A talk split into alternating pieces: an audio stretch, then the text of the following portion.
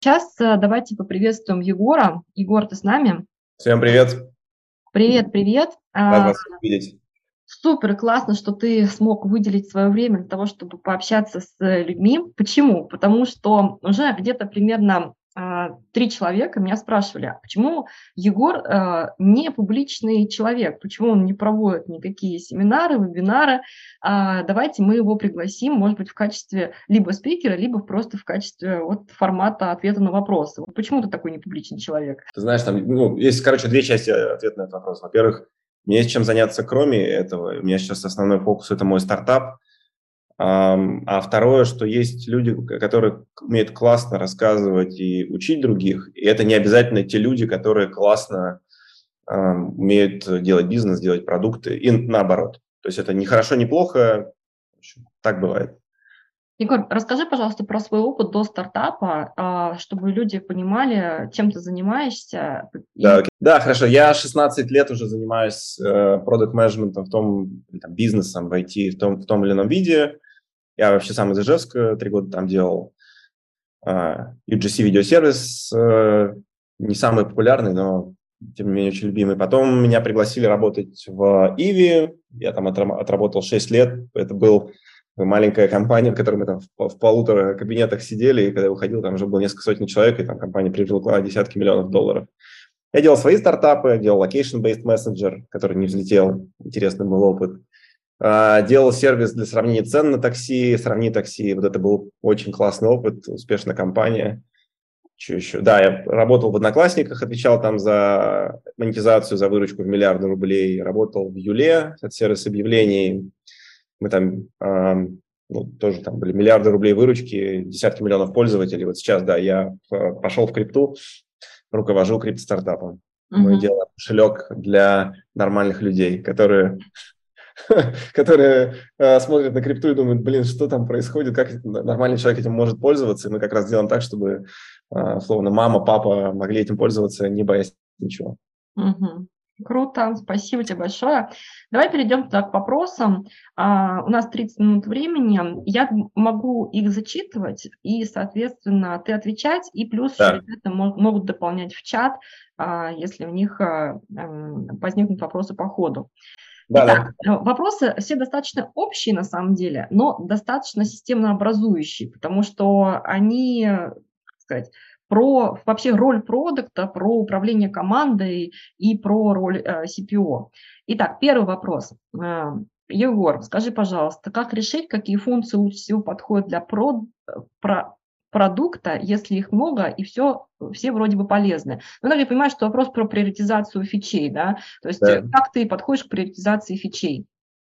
Ну, смотрите, это же все, э, это вопрос, вопрос приоритизации, это на самом деле есть более фундаментальный вопрос стратегии про там, продукты, компании, бизнеса, как угодно, что мы понимаем, кто наш, э, кто наш целевой клиент, какая там конкуренция, какой, какая с учетом этой конкуренции есть возможности для создания продукта, и, соответственно, когда ты понимаешь, что, например, я не знаю, что на этом рынке, на котором мы работаем, например, все билет пользователей или клиентов с месячной подпиской, а наша э, гипотеза в том, что можно билить за там, расходуемые ресурсы, ну, не знаю, там, за количество кликов, транзакций, чего угодно.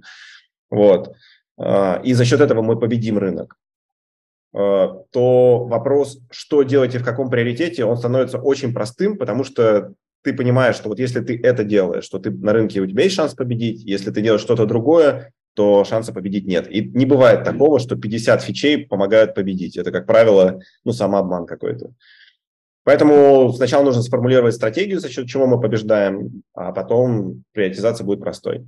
При этом нормально, если на старте стратегии нет. Ну, так, ну, это в книжках только красиво так бывает, там, напишите стратегию, делайте там все по фэншую и так далее. Иногда это приходит в процессе. И ну, в этом случае тогда просто не нужно париться, можно, не знаю, голосование устроить за фичи или просто монетку подкинуть, потому что э, Короче, когда ты не понимаешь критериев, по которым принимать э, э, это решение, то лучше принять любое решение быстро, потому что это как раз позволит уже начать э, доставлять продукт на рынок и получать обратную связь от клиентов, и, может быть, вот как раз там что-то придет в голову. Угу, отлично, спасибо. Второй вопрос. Вот вопрос, наверное, он очень похож достаточно на первый, но а, чуть-чуть другого бока. Чем основываешь запуск тех или иных продуктов? Как проверяешь гипотезы? Что является для тебя сильным сигналом к действию на запуск? Да, как правило, как правило, с гипотезами работаешь следующим образом. А, это вопрос веры. Вот если взять вообще любой продукт, который в интернете создавался, он создается предпринимателями. Как предприниматель подходит к новому продукту? Он как раз видит какую-то возможность на рынке, у него есть идея какая-то, он с кем-то поговорил, или он видит какую-то боль, с которой он сам сталкивается каждый день, и он думает, а блин, почему эту боль никто не решает? Это, это же можно запустить и, и на этом заработать. И, ну, окей, он там может поговорить еще там с десятью друзьями, в общем, соберет такую, не знаю, типа обратной связи от рынка, что-то еще. Может, что-то поисследует. Но, то есть, на самом деле, все равно это в большей степени вопрос э, личной веры и убеждения, что это, это кому-то нужно. Какого-то гарантированного способа, что я вот сейчас запущу вот этот продукт, и он взлетит, его, конечно, нет. Ну, поэтому ввязываешься в этот процесс, ну, а по ходу разбираешься. Скорее всего, твоя первоначальная гипотеза, которая была, она там, ну, либо вообще себя не оправдает, либо ну, как-то, не знаю, на 30%, например, будет востребовано пользователя. Но когда ты запускаешь, начинаешь получать обратную связь от клиентов, ты начинаешь понимать, в какую сторону двигаться. Отлично, давай так, следующий вопрос. Привет, а, спасибо за возможность задать вопрос, а, услышать тебя. Вопрос об адекватных продуктовых метриках, особенно для продуктов на рынке B2B. B2B. Какие, кроме финансовых показателей, что отслеживают еще продвинутые продукт-менеджеры? Про рынок B2B можешь там как-то... И вообще про роль B2B, B2B продукта. Да, у меня, к сожалению, не очень большой опыт B2B. Это был только связанный э, с Юлой. Мы делали инструменты для профессиональных продавцов. В B2B, да, разумеется, лучшая метрика – это деньги, потому что как раз в B2B бизнес очень четко понимает, что ему нужно, и за что он платит деньги, и за что не платит. Потому что, условно говоря, у него есть там, особенно если мы говорим про малый и средний бизнес, у него там есть 50 или 100 тысяч рублей свободных, которые он может проинвестировать, чтобы его бизнес рос или там, чтобы им лучше управлять, чтобы больше времени себе личного освободить. И поэтому, если продукт для него имеет реальную ценность, он заплатит. То есть вот там такого, что, ой, дай-ка зайду, посижу там, посмотрю, потуплю видосы, посмотрю. Там такого нет, потому что он конкретно платит своими деньгами за продукт, который он получает. Потому что, поэтому все-таки лучшая метрика – это на самом деле деньги. Если вам, вам говорят, да, у вас классный продукт, нам все нравится, но не покупают, ну, значит, с продуктом что-то не uh-huh. то. Вот. Есть промежуточная метрика, это метрика использования. Ну, то есть, например, если вы да, предоставляете какой-то B2B продукт, и клиент платит, но им не пользуется, ну, значит, тоже не видит ценности. Может, платит по привычке, по инерции, но если использование падает, то ну, верный, верный, верный признак того, что он идет в отток и платить перестанет. Угу. Отлично, спасибо большое. Я уже работаю в IT, хочу быть продуктом. Расскажи, пожалуйста, с чего начать, какие советы ты бы дал в начале пути новичкам? Да, самый, мне кажется, без такой бесшовный э, способ войти в продукт менеджмент это у аналитиков. Я очень люблю, когда аналитики переходят в продукт, потому что у них уже хорошо поставлена математика, есть какое-то логическое, логическое мышление, это очень большая часть работы продукт менеджера но, в принципе, из других профессий тоже можно перейти. Самый лучший способ – это прийти к, там, к вашему head of product, product, ну, короче, к какому-то из продуктов и сказать, слушай, а можно я заберу у себя какой у тебя какой-то кусок задачи? Например, я знаю, что у нас в бэклоге лежит задачка про, ну, не знаю, это переделать форму регистрации. А можно я ее попробую сделать самостоятельно? В смысле, я как я разработчик, например, можно я там опишу, посижу с дизайнером и так далее. Вот. Обычно ну, обычно не отказывают, потому что все-таки это сотрудник внутри, гораздо больше лояльность, и, в принципе, классно, когда человек э, растет внутри компании, потому что у него, ему уже не нужно проходить э, не знаю, там, адаптацию, там точно у него норм, э, нормально все со софт-скиллами, то есть он вписался в команду, то есть существенная часть э, рисков, которые есть у любого нового сотрудника, у, у этого человека пройдены. Вот. Угу. Поэтому потихонечку, потихонечку либо начинаешь на себя часть задач забирать, либо сразу договариваешься, а можно я продуктом стану. Короче, пойти и поговорить с кем-то из продукта про это. Угу, отлично, спасибо. Егор, а дальше, мне кажется, вопрос про стратегию и про стратегию Иви. А, соответственно, как пришла идея, что делал и как будут дальше развиваться контентные сервисы. То есть вот, э, мне кажется, пересекается с первым вопросом а, на тему того, что нам нужно сначала определиться стратегией, и она как следствие будет влиять на приоритизацию. Вот давай попробуем на примере, возможно, Иви посмотреть, а, как ты считаешь, какая была или сейчас стратегия, как это будет дальше развиваться? Да, здесь важно понимать, что я не был фаундером Иви. У Иви есть основатель Олег Туманов, и это была его идея, что давайте сделаем э, сервис в интернете, в котором можно смотреть фильмы. Uh-huh. И это, это очень важная штука на самом деле, потому что, на мой взгляд, продукт не способен придумать стратегию, не способен придумать э, идею бизнеса. Он может сделать эм, execution. То есть приходит фаундер и говорит, ребята, смотрите, у меня есть такая идея, что можно делать, смотреть сайт, э, эти видео в интернете бесплатно, и я хочу, чтобы это монетизировалось рекламой. Сделайте мне такой продукт. И вот продукт, понимая, что, что нужно, какие требования, вот в этих условиях он может существовать. Вот. Почему именно так? Потому что предприниматель имеет очень важную, важную штуку, которой нет у продукта. Он берет на себя риски за это решение. Продукт не принимает риски на себя. Если, условно говоря, эта идея не взлетит, то ну, фаундер рискует прямо своими деньгами, которые он потратил. Продукт, э, даже если идея не взлетит, два раза на карточку в месяц ему упадет зарплата, риск, ну, риск нулевой в этом смысле. И, соответственно, подход, мышление здесь ну, совершенно другое. Поэтому это было так, да, что есть Олег Туманов, который придумал идею, что давайте будем показывать фильмы в интернете бесплатно. Ну, дальше это как раз вот наверное, хороший очень хороший пример, как изначальная идея очень сильно модифицировалась, потому что давайте показывать это на сайте. Потом появились, появились э, Apple Store и Google Play, давайте сделаем мобильное приложение под это. А потом появились Smart TV телевизоры. Это вообще был очень большой такой game changer во всей индустрии, потому что все основное смотрение в, э, в сервисах видео по запросу, оно вообще происходит на телевизорах, на, подключенных к, к интернету. А потом даже самое большое, большое изменение было, это когда Олег сказал в какой-то момент, ребята, давайте мы дел, будем делать фокус на платную модель, то есть продавать подписку и продавать контент. И я помню, как мы всей толпой очень умных, очень дорогих топ-менеджеров ему говорили, да, Олег, кто будет в России платить за, э, за контент, это же пиратская страна, бла, ну, короче, реально такая менеджеряковская там была песня классическая, что давайте ничего не будем делать, оставим, оставим все как есть.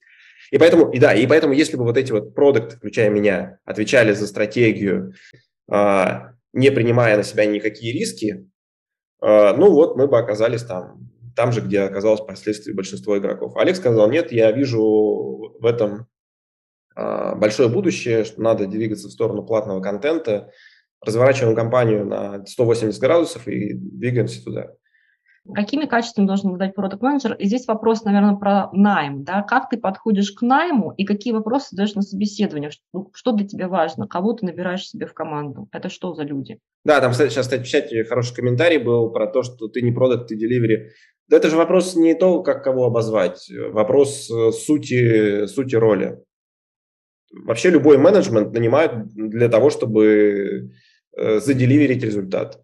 В этом смысле, да, любой наемный менеджер – это delivery можно назвать. От того, что мы назвали его delivery, а не продукт, что поменялось, я не понимаю. Мне кажется, здесь можно добавить, что продукт все равно сталкивается с неопределенностью и с рисками, но только они меньше, чем риски, допустим, у фаундера, да, то есть он рискует меньше, он тоже рискует, потому что у него тоже гипотеза может какая-то там не, не, не выстрелить, да, но они не сопоставимы. Подожди, нет, я не знаю, чем он рискует? Тем, что его, чем то, что он потратил время, например, впустую, это первое, да, то есть что, тем, что нет, он не до, достиг своих результатов, например, там за текущий месяц, там не повысил те метрики, там, допустим, продуктовые, за которые он отвечает, вот этим же он рискует? Нет, ну он, во-первых, смотри, у него есть есть очень важная часть, даже, наверное, самая важная часть. Он научился. То есть ты понимаешь, как работает, ты обучаешь свою нейронку на то, там вот было вот определенное воздействие, был, был результат. Я понимаю, о чем ты говоришь, Егор. Э, ты говоришь про некий mindset на тему того, что ошиб, на ошибках учат, учатся, да, и это окей, это нормально. А, но возвращаясь в реалии, особенно в корпоративной реалии, да, в которых, возможно, ты знаешь, как там работают, все равно а, есть некий бизнес-результат, который нужно получить э, там, в конце года. И здесь э, мы можем так сказать, что есть какая-то часть прогнозируемая, которая отвечает delivery, а есть э, часть, связанная с чем-то новым. И вот здесь в зависимости от культуры, наверное, в компании по-разному относятся к результату продукта и по-разному относятся к тем рискам, которые он себя берет или, там, или не берет. Мы, у нас буквально на, сегодня, в самом начале, а, была дискуссия ровно про это же, про то, почему нет в компании каких-то э, там супер инновационных продуктов. И, ну и там была одна из мыслей, да, одна из гипотез, именно потому что они не хотят рисковать. Вот. Конечно, потому что, смотри, те, кто умеет рисковать, они идут в предприниматели. Это просто, это просто другая роль. В общем, это, это уже красной нити проходит у нас через все доклады. Поехали дальше. То есть, окей, а, Давай а, про а, как ты подходишь к найму, какие вопросы задаешь на собеседованиях. Ключевое в продукте – это он умеет приносить результат или нет. Самое простое, вот то, что один, один из моих любимых вопросов, который, как правило, делают очень четкий сразу, сразу водораздел, э, это спросить, как продукт улучшает свою метрику, может улучшить какую-то свою метрику, над которой он сейчас работает, 10 раз. Это очень гипотетическое упражнение, но оно просто сразу показывает, он понимает ключевые драйверы, которые влияют на, на эту метрику, или нет. Потому что если, ну, он типа, говорит, ну, это невозможно. И такой, все, сразу, значит, это в левую, в левую стопочку таких. Вот. Потом кто-то говорит, это возможно, но у нас, не знаю, нет на это ресурсов, еще что-то. Это нытики, их сразу тоже там. То есть он не может как бы подумать, э, ну, не знаю, там, глобально и масштабно, что, да, чуваки, давайте там, не знаю, возьмем 10 миллионов рублей на, не знаю, потратим на что-то, на маркетинг там, или на что-то, и получим результат в 10 раз, в 10 раз больше. Потому что у акционеров, у них нет задачи потратить меньше денег в большинстве случаев. У них есть задача увеличить возврат на свой капитал. И поэтому, если кто-то ко мне придет и скажет, Егор, давай вложи миллион рублей, получишь 10 в ответ, а если вложишь 10, то получишь 100, я скажу, ну, отлично, куда, куда совать деньги? Ну, то есть это очень как раз здравый и правильный подход у зрелого менеджера. Вот. Ну а дальше, дальше, окей, кто-то там начал тебе э, рассказывать, как это сделать, начинаешь ковырять вглубь. И если, чувак, ты видишь, что тот, кто пришел на собеседование, когда ты начинаешь задавать вопросы вглубь, он вовлекается, не начинает плавать и с энтузиазмом рассказывает тебе, там, что можно сделать, это очень крутые люди. Вот это вот просто пантеон богов э, продукт менеджмента. А если он там начинает что-то юлить, видишь, что у него этот, э, метрики не сходятся, ну, значит, там каша какая-то в голове, и, ну, короче, так, таких, так, таких людей я не беру. То есть это значит, что он где-то, он где-то что-то видел, но стоял рядом, за эту метрику реально он не отвечает, а за, за, за это отвечает кто-то другой, кто-то взрослый. Следующий вопрос. Как ставить команд, задачи продуктам? Какие должны существовать каденции в команде? Как ты ставишь и, наверное, как бы следишь за... Следишь ты вообще за ними, да? Выполняют они задачи или нет? Какие у вас существуют каденции, ритмы? Я вот пош... Э, перед э, звонком пошел гуглить, что такое каденция, я не понял, что это значит. Слушай, мне кажется, это про то, допустим, как, как сколько у тебя встреч, например, есть ли какие-то там дейли, есть ли планирование, там, след, э, что мы будем делать в эту неделю. Вот, наверное, вот про это. Тут есть важная, важная штука, которую надо понимать, что с разными продуктами разного уровня ты работаешь по-разному. Ну, то есть чем фундаментально отличается, например, Джун от Senior? Это абстракт, абстрактностью задач, которые ты, ты ему ставишь. Например, Джуну ты говоришь, Дружище, вот здесь у нас э, есть форма регистрации, на ней нужно добавить авторизацию через Apple ID, это нужно сделать на платформах там раз, два, три. То есть ты ему ставишь очень четкую, очень конкретную задачу, которую он должен затащить. И его пространство для маневра это здесь, там, где расположить кнопку, там, какие-то обработать корнер-кейсы и так далее. С синьором ты уже общаешься по-другому. Ты им говоришь, смотри, у нас наша цель, я не знаю, увеличить количество отправок сообщений в этом месяце. Разложи мне, где у нас, э, как нас выглядит воронка, где у нас ретеншн, какие ты видишь э, возможности по улучшению. Предложи свои варианты, мы с тобой э, выберем из этого вместе, во что мы действительно верим и побежим. То есть синьор, он, у него уже больше пространства для маневра, у него менее детерминированные задачи, и поэтому ну, ты с ними работаешь, соответственно, по-разному. Ну, а дальше ты, как, я, разумеется, не, не контролирую каждого продукта, там, не знаю, не сижу рядом с ним, чем он занимается. Ну, самый простой критерий, э, вот есть у задачи майлстоуны, если мы идем по этим майлстоунам, все зашибись. Если не идем, садишься, разбираешься. Спасибо. Следующий вопрос. Почему ваш канал называется «Продукты не нужны»? Когда они не нужны реально? Да это же, понятно, что это маркетинговый булшит, чтобы привлекать внимание. Но вообще, знаете, откуда это пошло? Что я как-то разговаривал с одним из предпринимателей, он, он мне говорит, слушай, вот мы думаем сейчас продукта взять, компания уже зарабатывала, знаю, под миллиард рублей в год, или, ну, короче, уже достаточно большая компания. Вот, и мы думаем, вот все, все говорят, что надо там продуктов взять, и я вот ну, вообще не понимаю, что с ними делать. Я говорю, а кто у тебя сейчас ну, задачки ставит на разработку? Ну, он говорит, есть чувак, который отвечает за это направление бизнеса, он и ставит. Я говорю, а нафига тогда тебе продукт? Ну как, говорит, там же вот я, говорит, на, вот сходил там конференцию послушал, там, говорит, блин, короче, продукты рассказывали, что им нужно очень много платить денег, чтобы они решали эти задачи. И, ну, я говорю, блин, нафига тебе это нужно? Поставь все как есть. То есть uh-huh. просто есть компании, в которых э, это может быть даже айтишный бизнес, но те, кто за какие-то куски бизнеса отвечает, настолько классно понимают бизнес и что от этого нужно, ну, то есть поэтому продукты такие. Ну, может называться просто не продуктом, а там, не знаю, каким-нибудь менеджером или руководителем проектов. Но да, да, да. Ну, то есть это вот опять это, знаешь, там про, как вот до этого было, что ты delivery менеджер. Блин, да, какая разница, как называется. Главное, главная суть, э, бабки есть или нет. Если mm-hmm. бабки есть, все хорошо. Окей, да. Какие роли должны быть в продуктовой команде? У нас продукт занимается всем, начиная с согласования документов, заканчивая новыми фичами. Ну, нормально, да. Я когда, особенно это в стартапах, э, что людей мало. Ну, то есть в Иви я, не знаю, когда пришел, я там отвечал за модерацию, тексты на сайте, редакцию, SEO. Ну, короче, там, ну, то есть вот все, что нам нужно было, я все делал, потому что денег было немного, а расти нужно было быстро. Поэтому нет какого-то золотого стандарта, чем должен заниматься продукт. Ну, например, есть э, команды, в которых э, есть project менеджеры отдельные. Я вот не люблю там, отдельных проект менеджеров потому что, ну, просто вот я вот так строю команды. Но при этом есть э, ребята, которые делают это и делают, ну, в смысле, это все работает хорошо, поэтому mm-hmm. сильно зависит. Ну, а кого бы ты нанял следующим человеком после там вот этого человека, который отвечает за бизнес-результат? Следующим это кто? Ну, зависит от того, что мне нужно. Ну, если мне нужно, смотри, ну, если мне, например, если мне нужно завтра, э, не знаю, в Турции, Вьетнаме, еще в какой-то стране договориться с местными платежками, чтобы принимать там платежи, потому что ну, не знаю, платежи у меня там не работают. Но я найму этих людей. Mm. То есть там нет такого, знаешь, список, наймите вот этого. Да. Если что, приходите. Два. Короче, здесь вопрос, ответ на вопрос такой, что подход к найму конкретной ситуации, контексте и команде, он очень сильно разный может быть, да, и нет, наверное, какого-то, знаете, шаблона, что у вас в команде должен быть вот раз, два, три, четыре, пять, вот эти вот только роли. Да, да, совершенно. Ну, то есть, смотри, например, иногда аналитик не нужен в команде. То есть, если, э, не знаю, команде нужно полгода на то, чтобы доставить первую версию продукта на рынок, ну, блин, аналитику эти полгода вообще нечего будет делать, потому что что он там будет анализировать. Угу. Да, да, понятно.